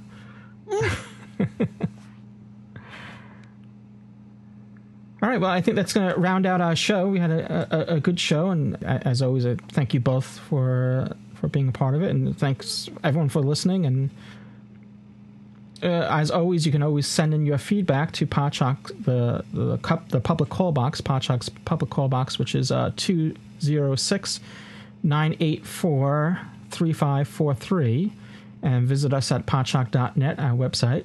There's been a call out for to expand some of the forums there to some of the audio adventures and whatnot, and so we're going to accommodate that as well on our website. And as always, if you have any ideas or suggestions or anything that's not on the website that you feel should be, whatever, and don't be shy. We're always open to your input. Dave, are you a Big Finish listener? I've got a few. I mean, the last one I listened to was actually the Pirates one, the one with the Sixth Doctor, and I really did enjoy that. And I also I bought a few of their ones. They did a couple of Highlander ones. I would actually like to listen to some of their Sapphire and Steel ones as well. So yeah, they've got, of course, you written all over them, don't they? With like the list of franchises that they do audio dramas for. The reason I asked is because I know the Tom Baker, the Tom Baker line just started with Destination Nerva, and I was wondering if you had heard it yet. No, but they when I said earlier about listening to BBC Radio 4 Extra, they've just replayed all of the Hornet's Nest series with Tom Baker. Mm. Yeah, well, Big Finish just launched their Tom Baker line for the first time, and Destination Nerva, it's short. It's if you're not familiar with Big Finish, if you've never tried it before, it's actually a good starting point, because there's not a whole lot that you have to know. You just start with the fact that it's Tom Baker and Louise Jameson, and it's the Doctor and Leela, and they set you right up, and it sounds like the old days, and that's all you really need to know, and then you can explore from there. So it's a good starting point, especially if there's so much material that they've done over the years. I mean, so many different lines. So if you're looking for a starting point, if it seemed like it was too daunting because there's over a decade of Big Finish material, that Destination Nerve is a good place to start. Well, it's good to have those audio ventures, you know, on hand, especially if you haven't really, because a lot of this is new for people, you know, people that haven't discovered the audio adventures. And during this time where we're waiting for fall for new Doctor Who, you know, television stories, if you've exhausted the DVDs, which I doubt you have, but there's always material out there, be it, you know, on DVD or the audio adventure, you know, different audio adventures, be it you know, stuff from that you'll find on Audible. There's stuff on Big Finish. There's plenty of stuff. Radio 4, we were just mentioned earlier in the show. There are actual books as well. You actually get a book and read a book. How quaint, yeah. Well, one thing we haven't mentioned is, of course, all this thoughts about this new Doctor Who coming to the PlayStation 3, isn't there? Yeah, we mentioned it in one of our previous episodes. I'm not mistaken, maybe I think you might even brought it up, Dave. Yeah, there was, I think Ken brought it up. There was a promo, which didn't really, you know, give you too much. It was just sort of like a teaser barely for it. Yeah, it might have been actually Graham Sheridan that did that. He might have done it on the website. No, one of the episodes, I think Ken had mentioned it, that it just, we were recording and I think the news had just broke about it. Well, that's something to look forward to, yeah. Yeah, I mean, we are all concerned that, you know, Doctor Who's going to be off our screens for such a long time. We hope there's going to be a payoff. I think Ken was saying about the number of episodes that Stephen Moffat has promised us. So we do know more Doctor Who's coming. It's just a little bit of a wait. Yes, for me, it's not. I mean, well, I don't say for me, but for a lot of Doctor Who fans, I don't see it so much as an issue, because, like we said, there's just so much Doctor Who material out there.